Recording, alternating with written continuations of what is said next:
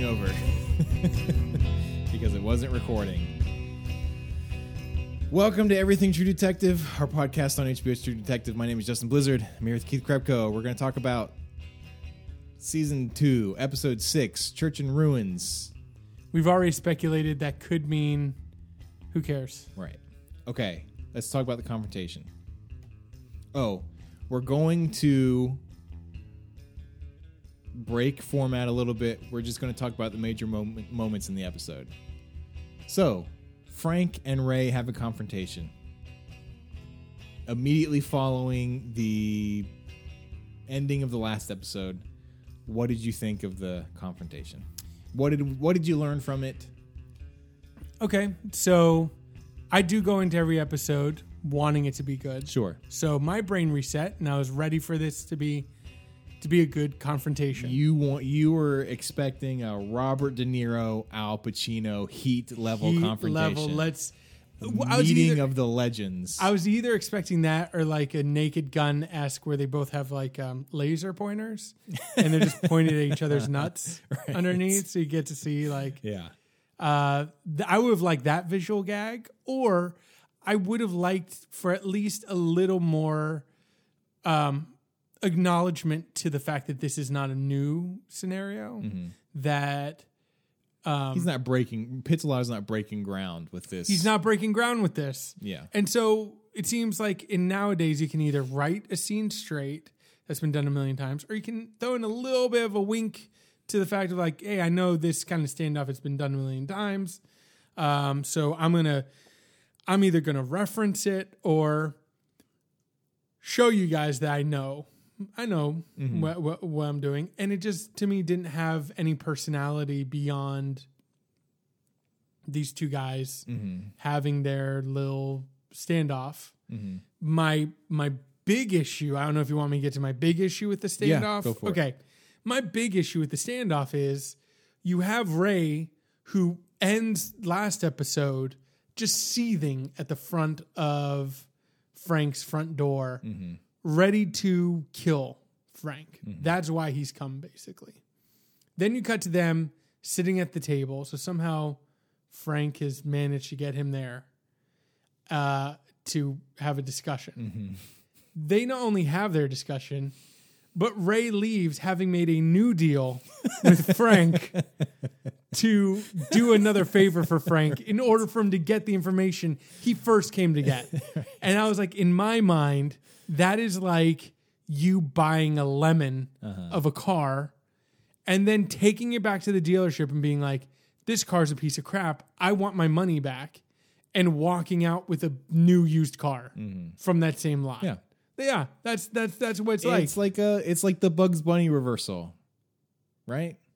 Where he's like, "I'm safe. You're out. I'm safe. You're out. Safe. Out. Safe. Out." And then You Bugs switch Bunny it. turns around and goes, "Out. Safe. Out. Safe." Right. right. It's like a. It's a Looney Tunes reversal. and I wish Pizzolatto would have you know made a little more overt reference to that. I would have enjoyed it.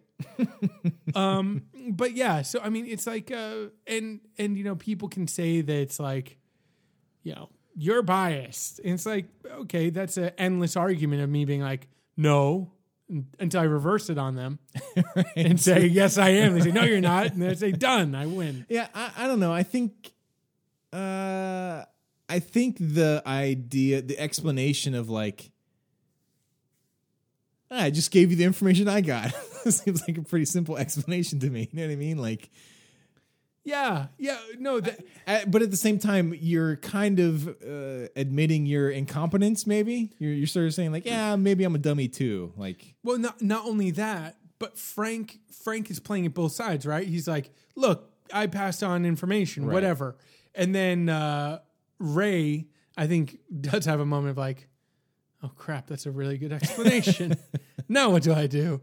But uh, but but then Frank is like, "Oh, but by the way, I could I could probably get the information." yeah, And then later on, he's like, okay, I can definitely get the right information, but now you need to do something for me. I was like, how does that development happen in Ray's mind where he's like, Yeah. okay, so he doesn't know. Oh, wait, he might know. Oh, wait, he can know, but I need to do something for Right. him.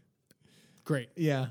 Um, in this scene, Vince Vaughn has another what is becoming classic uh, Vince Vaughn Frank Semyon lines, where after uh, I guess Colin Farrell admits to like not feeling great about killing somebody that probably didn't deserve to be killed. Frank says, "If that's the kind of I'm sorry, if that's the kind of thing that keeps you out of heaven, I don't want to go." It's kind of like, wait a minute, what? Because you love Like murdering. you want to just murder people when you're in heaven for no justifiable reason? Hey God, if I can't murder everybody that crosses my path in heaven, I don't want to go in. like, yeah, Yeah. what what kind of a uh, a trade off is that? Yeah, Hey, come to eternal damnation, but I don't care if you kill people. yeah. Great. So from there, Ray goes to the prison to visit the what we've been told is Oh, can, can, can I touch on something really quick? sure. the fact that that tense standoff scene ends with basically the f- the last gasp of Jordan's character Yeah. in this show. Yep. She has transformed in 5 episodes now Mm-hmm. from somebody who is hyper competent, aware of their role, executing it flawlessly, potentially a big player in this thing, to this like quivering leaf Yeah. you know, of of a nothing character. Yeah. There was a moment where I was wondering why she is so involved in his business to now her literally her only scene in this episode is sort of like slowly traipsing into the kitchen and burying her head in Frank's chest. Right. And that's it. It, it it really is like that's that's it. Like that's her. There's her exit. Even if she's uh, on again, she's as good as dead to me in terms of this narrative because she's she's a total nothing of a character now. And I would say she did everything she possibly could do and then some with that three step walk into the kitchen. It Oh, was man, one of was- the most dramatic things I've ever seen Yeah. in my life. She does show up later on to give money to somebody, but Okay, uh, that's right. That's right. right. When, uh, Stan's wife, right. which we'll talk about. Okay, so from there, Ray goes to the prison to confront the what we've been told is DNA convicted rapist of his wife, of Ray's ex-wife. Um, and through their exchange, um, does Ray make the connection that like this guy looks nothing like Chad, his son? Yeah, So yeah. you're kind of left to believe like, wait a minute, is this basically the question you come away with is like, is this Chad's father? right. He mutters to himself. He's like, "You look nothing like him." Right. And so who is Chad's father? Right. God. Chad's the second coming. okay. We have a new theory for the ending. this is all culminating in Armageddon. Right. Um, but one thing I thought, I think this is a uh, our first contender for too gratuitous, not gratuitous enough, or just right, was Ray's threat to the um, convict of Cheese grating his, his, wiener. skin off with the yeah cheese grater. It's like to me that seemed pretty weak to what he did to the guy who he thought Whose son. son whose son he thought shit in his son's shoes. Like, His LeBron. his LeBron's like to that guy he beat the crap out of him and like threatened to decapitate him. And to this guy who raped his wife, he's just like, ah, it's like he was running out of steam almost. Right. right? you, you, you know those graters? yeah, I'll probably just like rub it on your body. It's gonna be bad. All right. Um, Whatever I do, I'll think of something. I would say not gratuitous enough, right? Not Pretty gratuitous. enough. pretty obvious. You missed a chance there, Pizzolatto. He, he set the bar pretty high in episode one, right. and this is just like You you know what Pizzolatto could have done? He could have just had Ray recount what he did to that dad before and freak the crap out that of would this have been guy. way better. If That you- was- you realize Ray only has one threat in his arsenal. He just keeps going back to it. Yeah, he could just said like, one time I thought a kid stole my kid's shoes. I beat his dad up with brass knuckles, and you know what I mean. Like that Yeah. would that there. That's there's your scene. There's your threat. Um, so you have here that you are not sure whether or not this guy is the actual guy who raped, who, who is the actual rapist. Yeah. Did did that come across your mind at all? Not, not really. Just because there's two episodes left, and I really don't think it's. I, I mean, uh, there's obviously a, a main storyline that they have that doesn't really involve this guy. This guy is just sort of character development for Ray. So I don't see them with two episodes left with as many questions as they have left to answer. I don't see them exploring this any further, really, outside of maybe Ray actually taking his wiener off with a cheese grater. I don't know. Um, so okay, the first thing that that came to my mind, even before I met this guy, was DNA evidence with, you know, kind of like finger quotations around Right. it. Right when I first heard about it, and it seemed kind of like, um, convenient. Which hey, for this season, convenience is a key word here, right? that seems to be a main theme but it seemed convenient that all of a sudden it's like, oh yeah, oh by the way, yeah, we caught your rapist, you know, when it's widely suspected that he killed the rapist, right? Like people kind of know that. That's that's a well-known secret within the department. Right. Um and he's shouting it in in mall parking lots too earlier in the uh in this season too. So I feel like people know this. If you wanted to at all manipulate him, that's one way to do it, right? That potentially is one way to do it. Yeah. So so that's that's the first thing that I thought about. And then when I realized we were going to get to see this guy, I was looking at him like Frank was, where I was like, okay, red hair, what's he going to be like? All of a sudden you meet him, and this guy has memory issues. Convenient. It, eh, but see, that's exactly how I took it as convenient. Like I took that as like this is the this is the defense that my attorneys are putting on me so I don't go to jail. I, saw it as like a paper thin excuse of like, yeah, I didn't do these things because I've got memory issues because I'm crazy. Right, well- that's basically what it is. Yeah, I I kind of took it to and again, I am 60% in on this theory, uh-huh. maybe 55%. I'm not all in.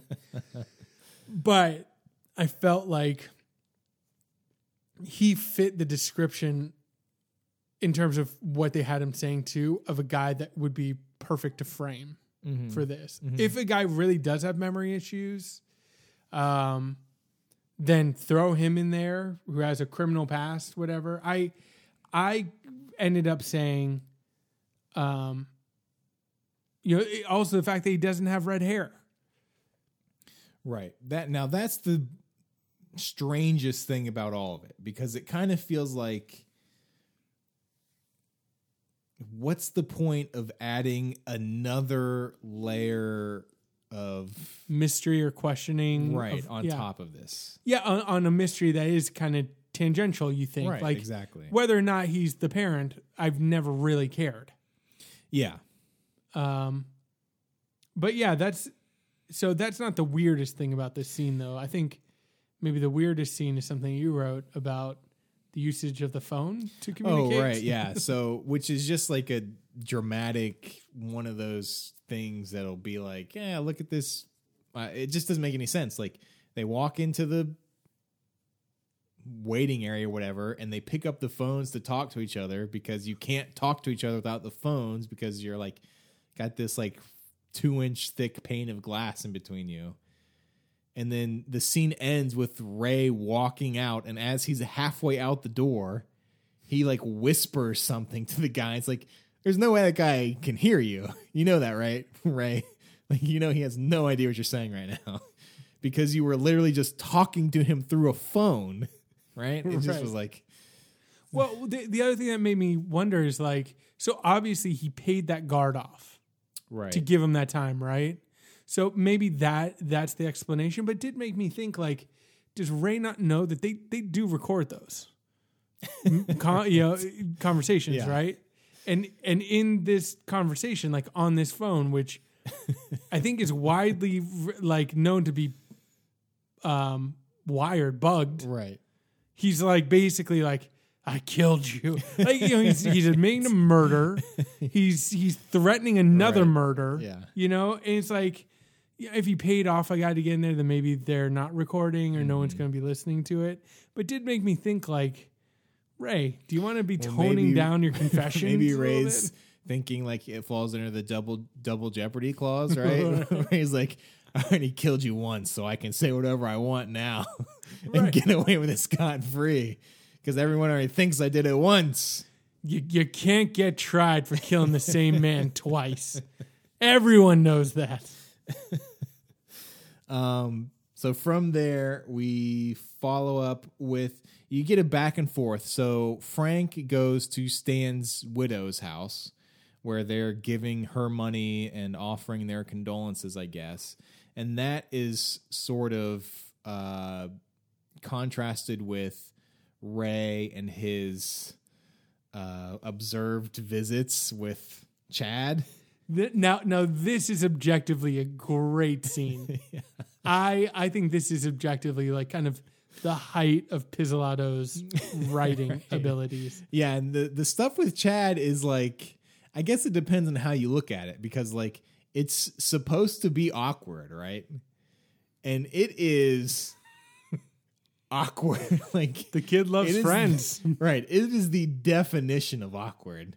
But for me that doesn't make it like a good or fun thing to watch, I guess. It just makes it an awkward thing to watch. It's a, it's not it's an awkward thing until you get an exchange that ends the scene pretty much. right. That is just gold. Right. Where you have I think you I think you wrote it down right? Yeah. So Frank, so uh, Ray says things if they change, they might, they might tell you things about you and about me, and things they say, whatever they, whatever they say, whatever stories you hear. I'm your father. You are my son, and I will always love you. And then his son just goes, "Okay," Okay. and takes a huge bite of pizza, It's so and it's great. I mean, that's exactly what a kid would do. okay. Okay. But it's not even like K. It's like it's just like okay. Like Yeah. he's the it's the best wimpiest response to your dad who's finally breaking through all of his pain to just get this thing out to you. Like, Kay, Yeah, I'm watching Friends. yeah. Hey. Um, and then that is the contrast comes in where you're then it that's then cutting back and forth between Frank and Frank is is now becoming sort of the father figure for this nameless kid who is Stan's son. Who might as well be nameless too, Stan. Right, yeah. And uh his he's got another line where he says and and there were um two great things I took there were two really good things I took away from um this week's uh post episode discussion on Reddit. The first one was somebody said whoever cast that kid as the awkward kid deserves an Emmy for casting. and the second one was this line from Frank where he says, Inside of you is pure gold, pure solid gold. And then everyone was following that up with all of his quotes from like swingers. Where he's just like, Your money, kid. Your money. Your money. Don't let him tell you anything else. Your money. Stuff like that. but it, it's not, it's delivered in such a way. I don't know. It's just as like, I guess the people on Reddit really love Vince Vaughn's delivery and they've really gotten on the bus, right? To me, everything he does is terrible. Is it a bus? Whatever it is. yes, it's, it's a it's a bus that has a maximum capacity of like 30, I want to say. Outs- everyone else not on that bus realizes this is not a good acting portrayal. But everyone on the bus, bus. is like, "Hey, this guy's great. This is hey, he's supposed to be awkward because he's a he's a awkward gangster, right? His acting is just it's bad. I well, well, I I do kind of tend to fall on the the, the side that would say this episode was better. See, well, I've been just so bored by all the past episodes, and in the past what episode is this? 6? I would say whichever one begins with that big shootout mm-hmm. is that episode 4. So the past 3 episodes have all been the same. They are 40 minutes of really boring nothingness happening and Five minutes of an orgy. Yeah, And then- right, and then twenty minutes of oh, now something is happening, right? And you get the same formula every time, and it just is like we were halfway through the episode, and I started clicking the info button to see where we were at because like I thought it was almost over because I'm like this f- just feels like it's been dragging on for so long, and I was convinced that it was going to cut off before you actually got to the orgy thing, which it didn't. Thank, Thank God. Yeah. but I mean, I guess at this point, at this point for me, the show is bad. It, it, it at this point, it cannot have a good episode. It just can't See, because it's been preceded by six bad episodes. see, that's where our reviews are coming from. and sure but it's like but the acting it's not just i mean the acting is obviously purposeful. It's not just like like this is this is what they're this is what Pizzolatto is going for. This is how he wants his characters be, to behave. And to me they're acting poorly. It's bad acting but that's what he wants. That's not going to change. Vince vaughn is not going to suddenly have a renaissance in episodes seven and eight. He's acting exactly how they want him to act. Yeah. You know what I mean? To Yeah. me, that's never going to be good. That's what I mean by like like they just can't have a good episode because Because the characters are off. exactly Right. Right. um all of that You could get it's you know, it's like having a having a faulty foundation trying to build a good structure on top of it. But you could get the leaning tower of Pisa if you're open. I think that's what that's what you need to be open to. no It may be slanted. It may look like it's going down.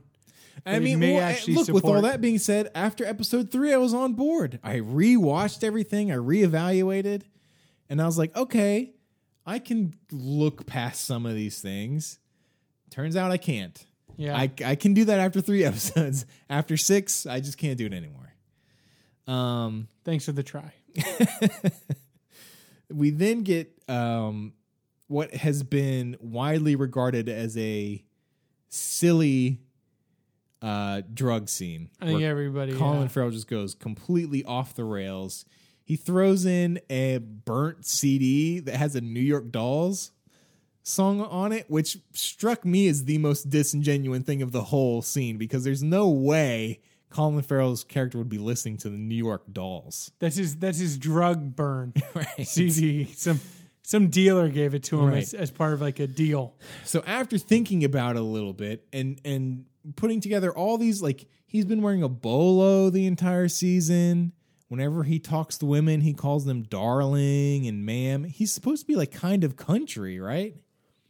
So I feel like he would be that would be a Blake Shelton CD to me, right? He's like Mm. he's like a country singer, but I think he's supposed to be like an edgy country singer. He's like the bad boy of country kind of. That's what I think Ray Velcoro would be drug binging to. That's what I think he would be shadow Blake boxing Shelton. to. Yeah, yeah, he does do he just some air guitar, some Yeah. shadow boxing, and then some crying. Yeah. And that's good music to cry to. Sure, exactly. Get some Blake See? Shelton going. Exactly. Um did that what what was what was that to what was that what was the what was his sort of relapse to you? Was that did you ever consider him like ever fully recovered? Did you see Yeah. that coming? No, that that to me is the other thing. So some people say that it was silly because it was. It was silly how how far he Yeah. went with his bender. And it really did feel like a guy who never went on a bender before. Like Right. by this point in his life, Ray better know how to go on a better bender than that, right? like you don't air guitar and shadow box during your during your your, And your then destroy all your model planes. destroy your model planes. You know, he he has to have a better bending method worked out. right. So I was very disappointed with um with that aspect of. This is what I want to know after watching that. Is is it impossible to overdose on cocaine? right? He does- cocaine can kill you, right? Well, well, and that, that's the other thing. Like his lines are not at all like reasonable. Yeah. Like there's not a chance that you could even get that much coke on one snort up. and Ray is going like he's just like whatever. There's an inch. That's an inch thick. Here I go. Uh, he's getting in his gums too. I mean, he's go he's going for it. So no, the the issue that I had with it beyond that was what did this reveal about the character that we didn't already know? right. I mean, he has a relapse. Yeah, because he poured his heart out to his son, who said, "Okay." like, of course he's gonna. Re- I don't need to then see that, or you know, in the way that it was shot, really didn't reveal anything. It just mm-hmm. made me think like Ray needs a better bender game. You mm-hmm. know, he needs to step that up. Mm-hmm. Um, so yeah, I I thought it was silly on that front. He also seems to get over it pretty quickly when he calls his wife, right? He seems pretty sober when he calls his wife. Yeah, well, I mean, I think you know, with cocaine, it comes out through the tears. So I think if you, Okay. I think that's works. scientifically proven. All right. if you cry, it really brings that cocaine high down Yeah. really, really fast. Uh, so, like I said, that all of that sequence is intercut with this Stan condolences, and it's like Stan is this character who's played a huge, kind of a huge role in the show without really being in the show at all.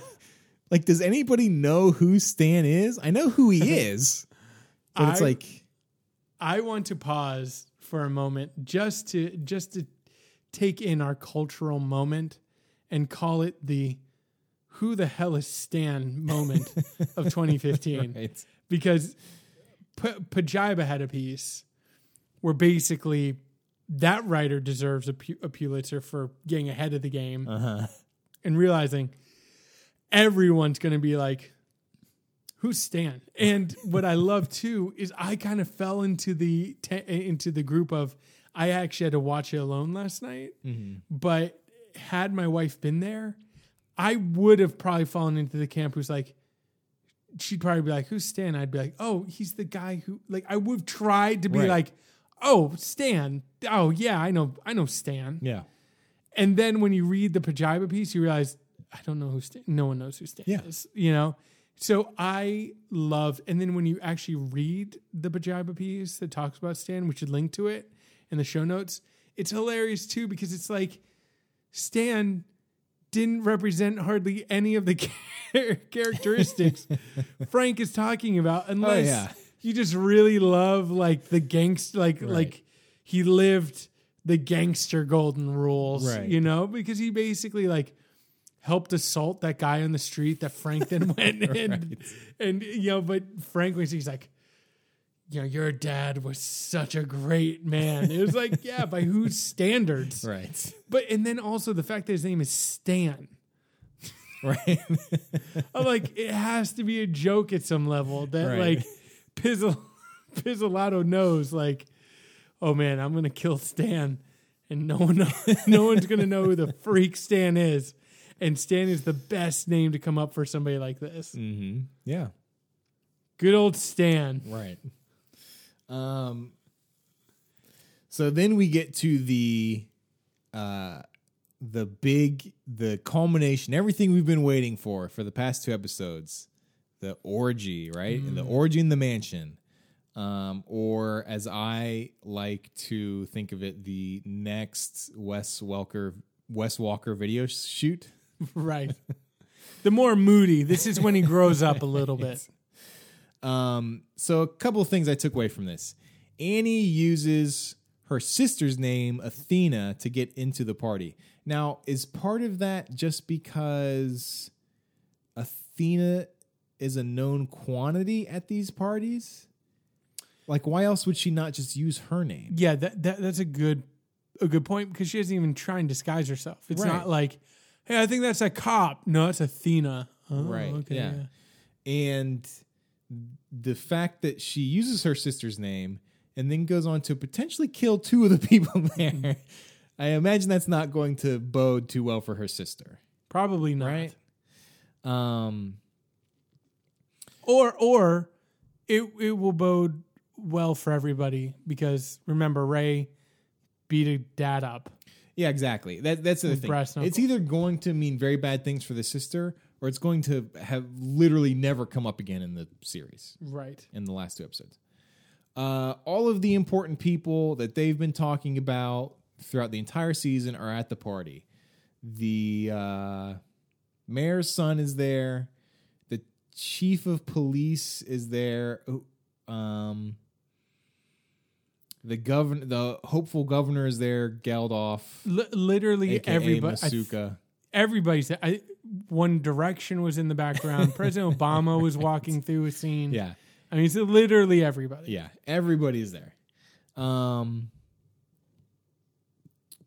we learned we got some of the insight into Annie's past, which is that she was molested by some guy at her dad's commune. Um, which a lot of people on Reddit are speculating that he's one of the guys that was in the old photo that also contained the mayor, maybe. I don't know who else is in the. There's an old photo early in their series. Where like, oh yeah, that's the guy. He's there in the old photo with the uh, Pitlor, right? With the Oh yeah, yeah, yeah, Psychiatrist, yeah, yeah, yeah. yeah. Pit- yeah.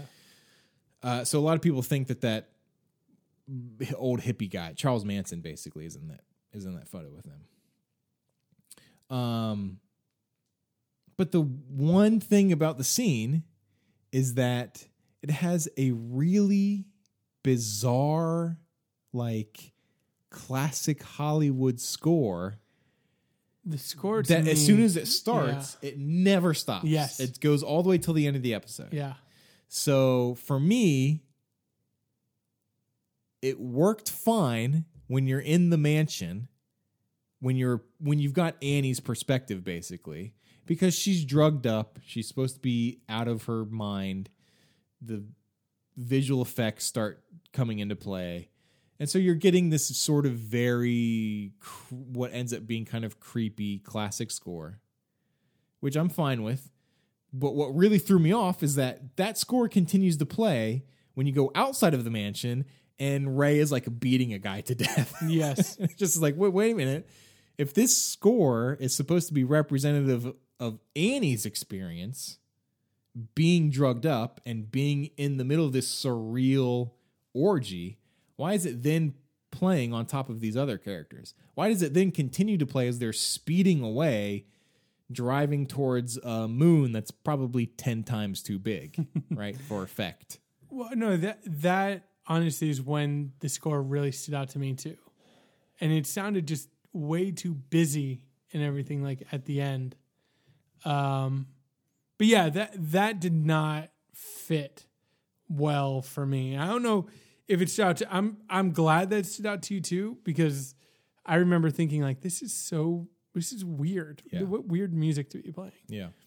But um, I don't know. I, I didn't see a lot of people having a negative reaction to the music. Well, look, that's the thing about, and we'll talk a little bit about this at the end of the podcast because we've got some more reviews that brings us up a little bit. But the the people uh, with the first season, I spent hours on Reddit reading about it.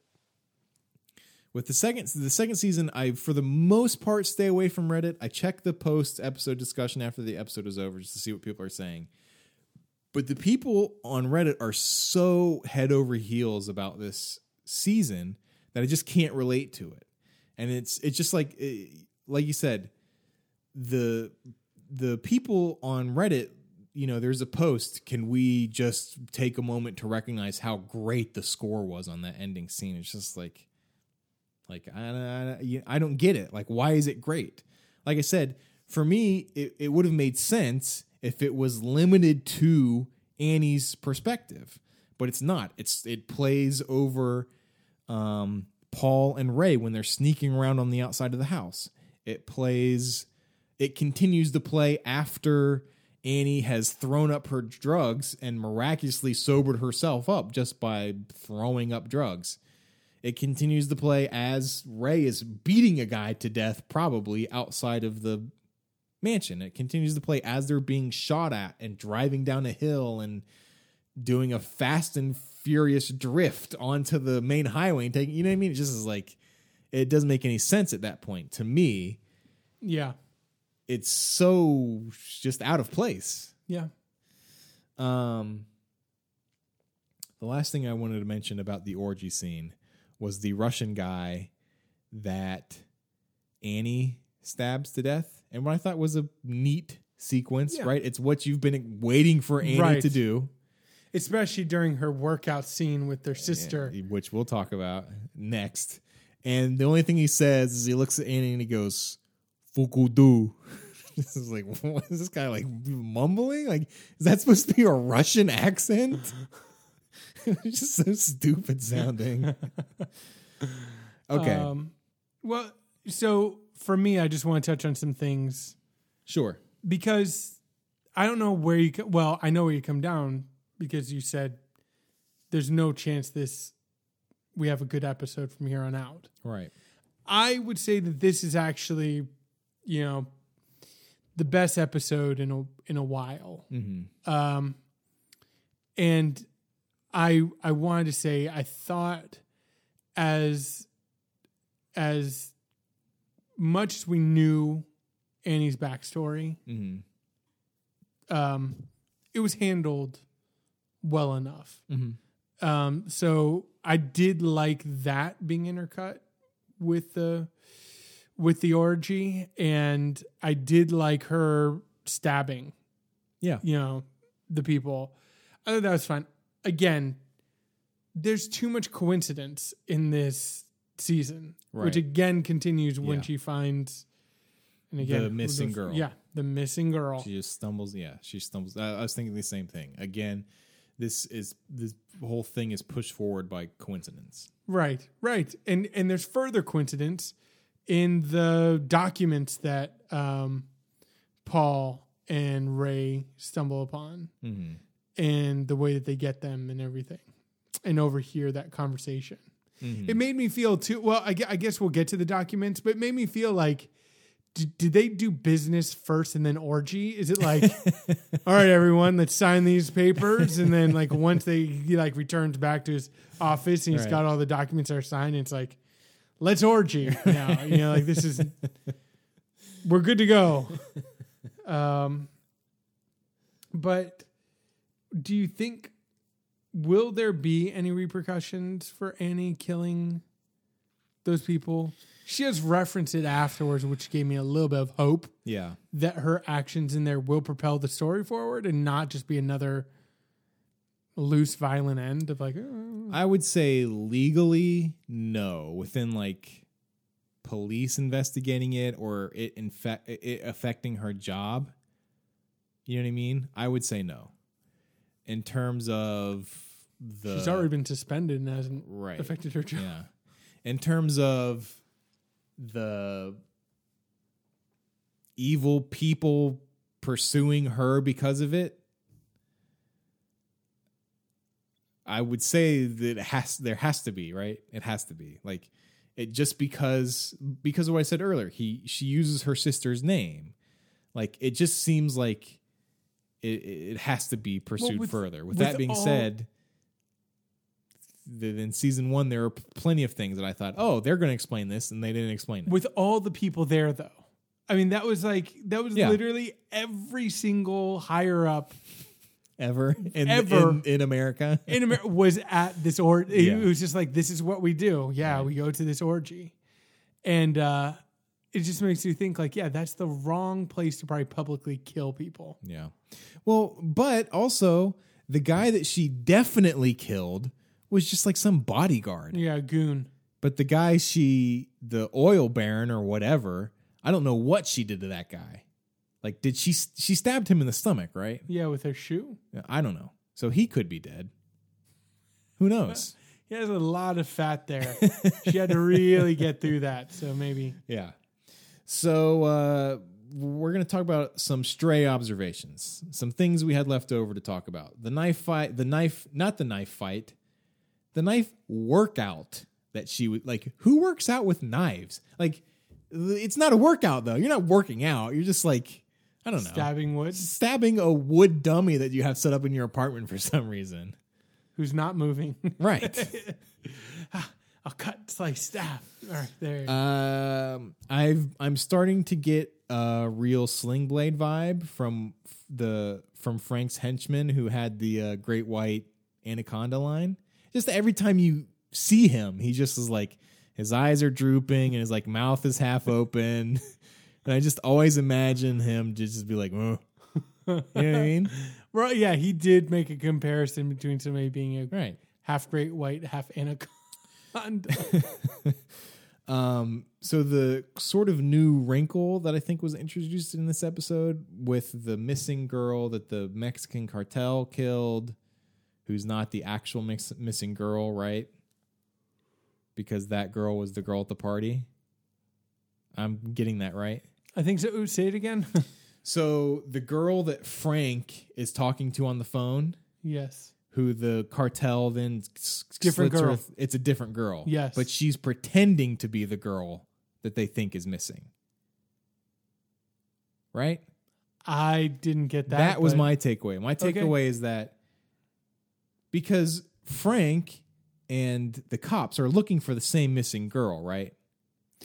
again. I yes. Okay. But, I mean, Okay. but yeah. It's No, like, sure. I- that speaks to one of the problems with the show. I have Right. no idea what's going on. Right. So my take on it is that Frank and the cops are looking for the same missing girl.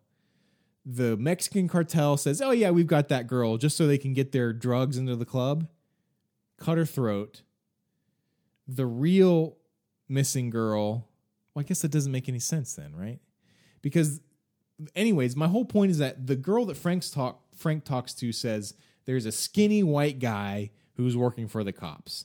That guy is supposed to be Blake, right? maybe. I mean, that was my takeaway because Yeah. Blake is the guy that's under suspicion. He's in Frank's organization. He's a skinny white guy, but that also means that he's is he a dirty cop that's He's- putting on these sex parties, What? What? or no, is he, an could be- undercover cop? well, or he could, or he could not be a cop. Right. He could be Sure. pretending to be a cop. Sure, So yeah, could it's- all be a farce. could all be a fart. Uh, something else I thought was hilarious when they're driving away. Paul, first of all, I really liked that when Paul is breaking into a mansion and taking documents out of a table sneakily, he takes the time to s- tap them on the desk and straighten them all out He's got straight. before he gets out of the room. I like that. Uh, I also thought it was really funny that as they're driving away, he opens up the papers and he just goes, These contracts, there's signatures all over them. it's like he either has no idea how a contract works and that people sign them, or the people signing them have no hmm. idea how contracts work and they're just signing them every, literally all over the page. There's just con, there's signatures everywhere. Well, look, these all those signatures came here for an orgy, so you know they they just They wanna, don't care. They just want to get their name on that paper, and they just want to get on with the night. Yeah. Okay. This is my final. And it speaks a little bit to the idea that I don't think a good episode can happen. For me, this would be a somewhat of a redeeming factor. If the hard drive they're looking for ties into the first season in that it's the same five uber powerful people who have this terrible um child molestation fetish, right? And that's what's on the hard drive. That's what they want to keep out of everyone's hands. And it's linking the first two seasons, even just through that hard drive, even just saying like these are the same sort of nebulous characters that we were talking about in the first season.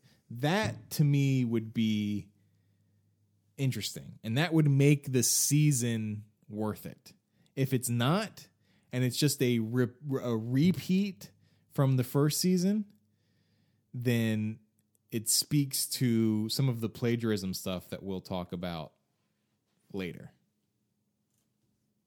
How do you feel about that? Um, yeah. Again, if he ties this in with season one, great.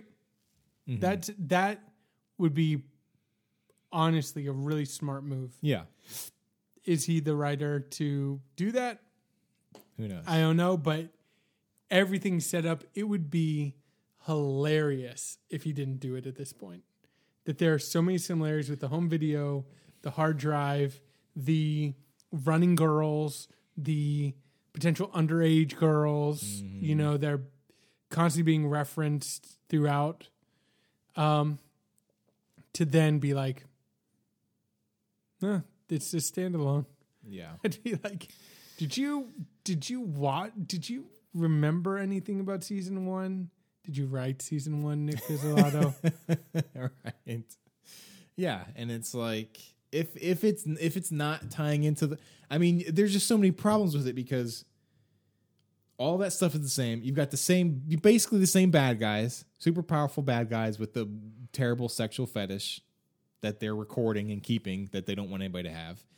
And then just on the like episode by episode basis, you've got in this episode, just like in the first season, um, you've got a scene where a cop is forced to take drugs to prove their authenticity, right?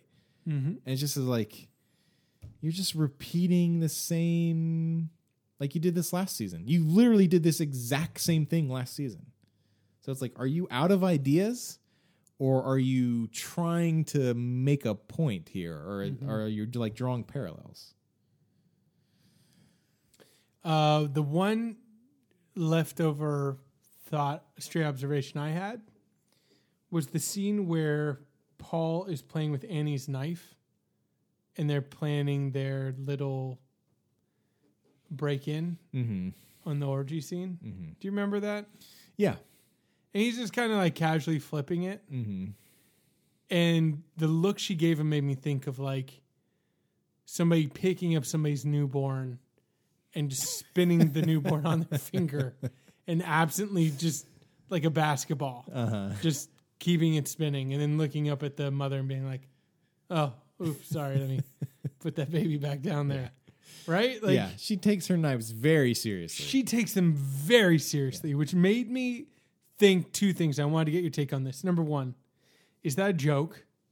Or is it just like no. number two, is it a thematic link between um, Paul and Annie where she is looking at him as this like she she references how good looking he is before. He's just like pretty face, whatever, brooding. When reality, he's he is a victim of sexual abuse when he was a child, potentially when you look at the way his mom is treating him and wanting him to stay with her. Sure. Um, he's gay, which she doesn't know.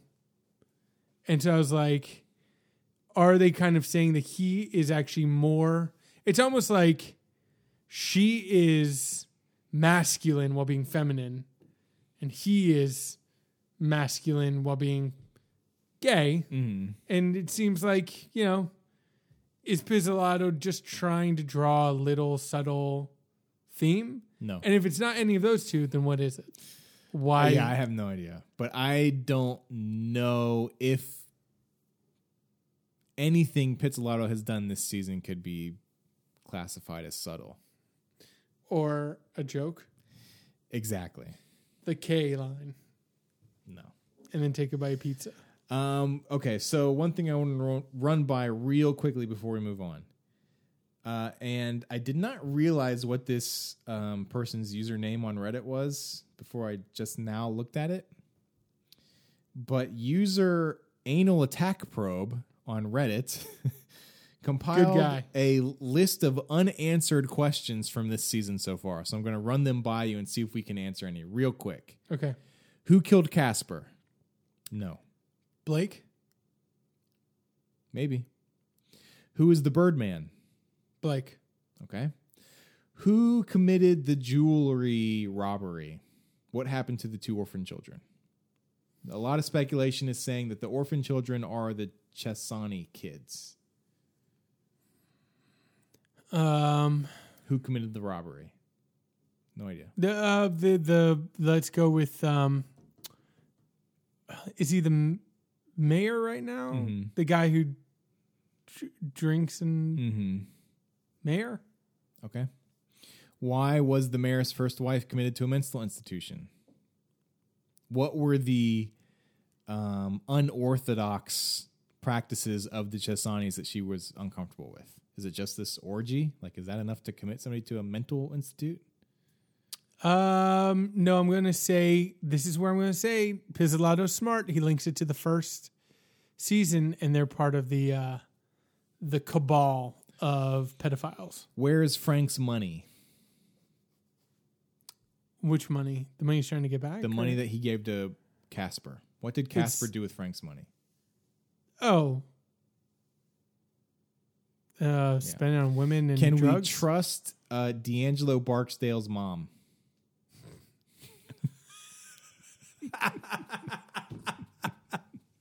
That's the wording.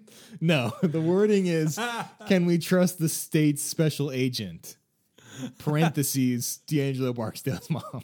Well, go, going off of my my previous kind of theory, I'm going to go with no because she's the one that tells Ray right. that they Okay. captured this guy. She's part of this whole setup because she's after Ray too.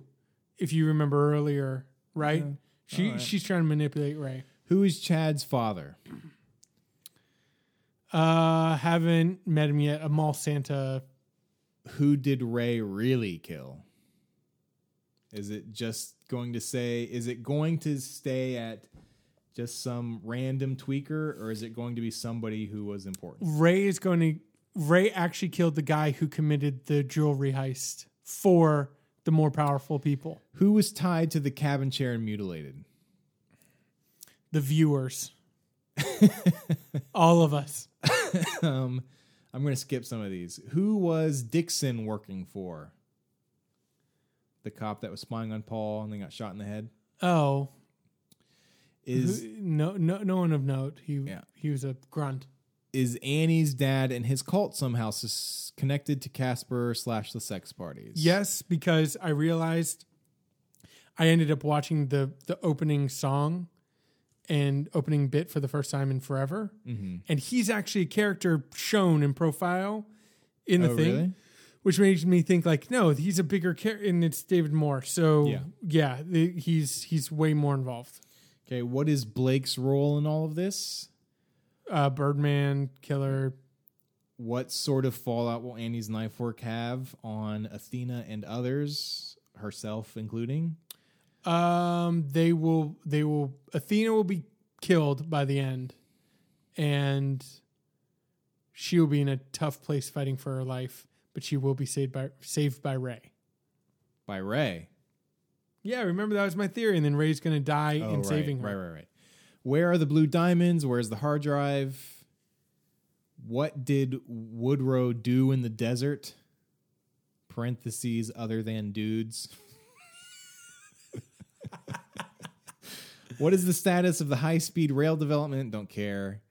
Um, when all ooh, when all the chips are down, mm, maybe when all the chips are in the middle of the table.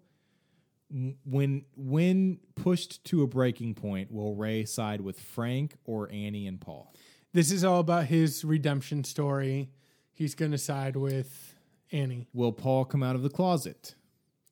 I hope so. Yeah, and we need just a hardcore scene with him by the end of the season. Who is Annie's rapist slash molester? Uh, we saw him. He's just a Right. random dude. What's the deal with the set photographer? What about the director That from just like the third episode? yeah, just That's thumbing your nose. Reddit made a big deal about those guys. They're nobody. yeah, th- th- thumbing your nose at Cary Fukunaga. if all the prostitutes get, uh, I don't know what that means. Who was the masked figure that Annie and Ray chased while investigating the stolen fig- vehicle? Um, Blake. Blake is apparently everybody. No, no, no, no, no. Wait, wait. We actually saw his face, right? That was Uh-uh. no. You just see that weird Katamari Damacy mask. And last but not least, who killed Stan?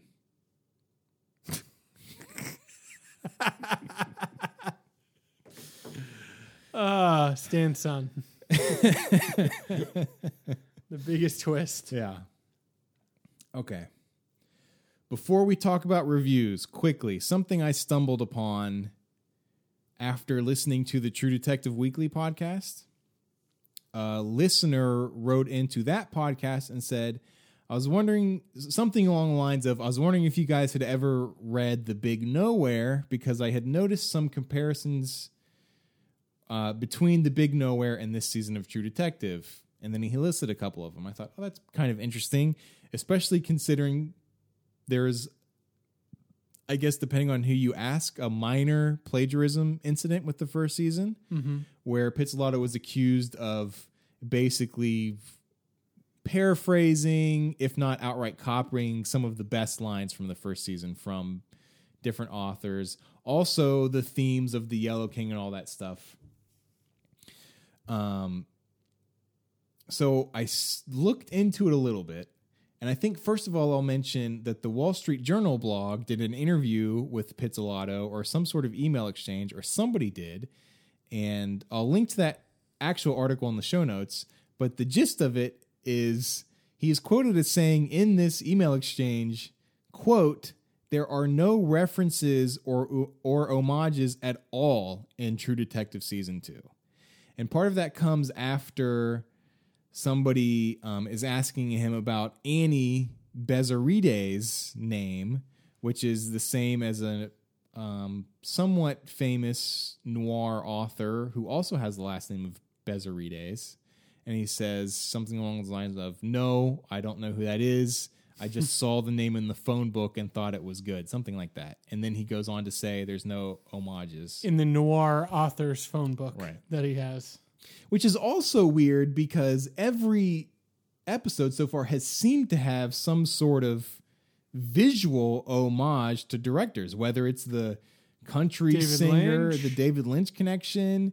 And this one, I saw a lot of people making the connection between you have that um, rising tension with the Frank and Ray confrontation right in the beginning, and then it does the like it cuts to like them holding their guns and then immediately cut, cuts to like flash bulbs going off which is kind of uh, like something martin scorsese does right Yeah. so there seems to be homages in the episode that maybe Visual though. Visual right so this is something that mm, onions from reddit posted i'm just going to read it pretty as as quickly as i can because i feel like it's all important and it has to do with james ellroy's the big nowhere he says shoot uh, it's part of James, blah blah blah. So he goes on to to point out the parallels between True Detective season two and The Big Nowhere. So you have um, Mal Considine, Considine, and Colin Farrell character. In the book, Mal does exactly what Farrell does. His wife is raped by a Nazi sympathizer, and he ends up killing the guy and raising the kid while his wife alienates him leads him to booze, rule breaking, etc. So that is Colin Farrell's character, right? Which is, or I should say, that's uh, Mal from The Big Nowhere, and Colin Farrell seems to be a pretty much direct ripoff from that. Right. But at the same time, I, I don't think that's necessarily like a incredibly original character. Like I feel like you could probably come along the same character, right? Yeah. Um, so then you have the cross jurisdiction case. So in the big nowhere, you have uh, LA count. You have three districts basically coming together to solve one case, which is this what the same thing they do in this. You've got the state police, you've got the highway patrol. So Annie is state police, Paul is highway patrol, Colin Fair or uh, Ray is Vinci police, right? So you've got the three districts coming together. You've got a character in the Big Nowhere who struggles with homophobia and homosexuality. Um, and Mal, the character that Colin Farrell's character most closely represents, is also a war hero who refuses to talk about his time in the war. Uh, apparently, in the Big Nowhere, there is a Wolverine killer, which is supposed to be mirrored by the Birdhead killer. Um, and then there's a character in the Big Nowhere who also works for the mob as an occasional sort of police uh, enforcer. And who has a change of heart and wants to change his way, like Colin again, like Colin Farrell's character. There is also a big plastic surgery uh, storyline plays a part in it. Wow. Yeah. Uh, he goes on to say the first victim in the Big Nowhere also had his eyes removed and genitals mutilated. Uh, then he goes on to add, I was thinking some more. There are too many to list, but another one someone mentioned below the new age combo therapy slash slash plastic surgery. Terry Lux in the Big Nowhere slash LA Confidential is basically this freaky deaky psychiatrist slash surgeon to the stars who everyone goes to to dry out from heroin, alcohol, etc., and is basically implied to know all this stuff about people. Hopefully, the show goes in some different directions. Blah blah blah. Uh, and apparently, there is also a character in the Big Nowhere who has unexplained burn scars all over their body. So it's like what that remind me of is I want to say Stephen Glass. Was it Stephen Glass who got accused of plagiarizing and then just continued to plagiarize like even more because of it? Right. It seems like I mean those connections are insane. And it seems like I don't want to be dramatic, but it seems like something might be wrong dramatic. right? Like, there's no, I, and what is strange to me is that it hasn't come up like it did in the first season, and you've sort of justified that as saying it's just because people, it's just because the season is bad, and so people kind of don't care. It just seems weird to me that it's not coming up, right? Like, Yeah. obviously, something is there. Yeah, but I just don't think people care enough. Maybe. I mean, I don't care either, really. I just find it weird. Yeah. I mean, maybe if the season was good, I would care more. Right? Mm-hmm. But even then, it just is like, Hmm. I mean, it's, but it's bizarre. It's just as like, I, if this is, I mean, it has to be something, right? And so you're looking at somebody who's like, either doesn't understand that people are going to like cross reference this stuff. And I mean, like in the first season, the stuff he was referencing was pretty obscure, even though within the first couple of episodes, everyone had already made all the connections, right? This stuff is like James Ellroy is a very highly regarded noir novelist. A lot of people have read all of his books. Like, there's no way you're going to get away with just copying this stuff. Right. Yeah. Well, I mean, it's like, you know, lying is definitely a problem that perpetuates itself. Like, th- there are so many stories of people who get caught lying and they just run deeper into lying.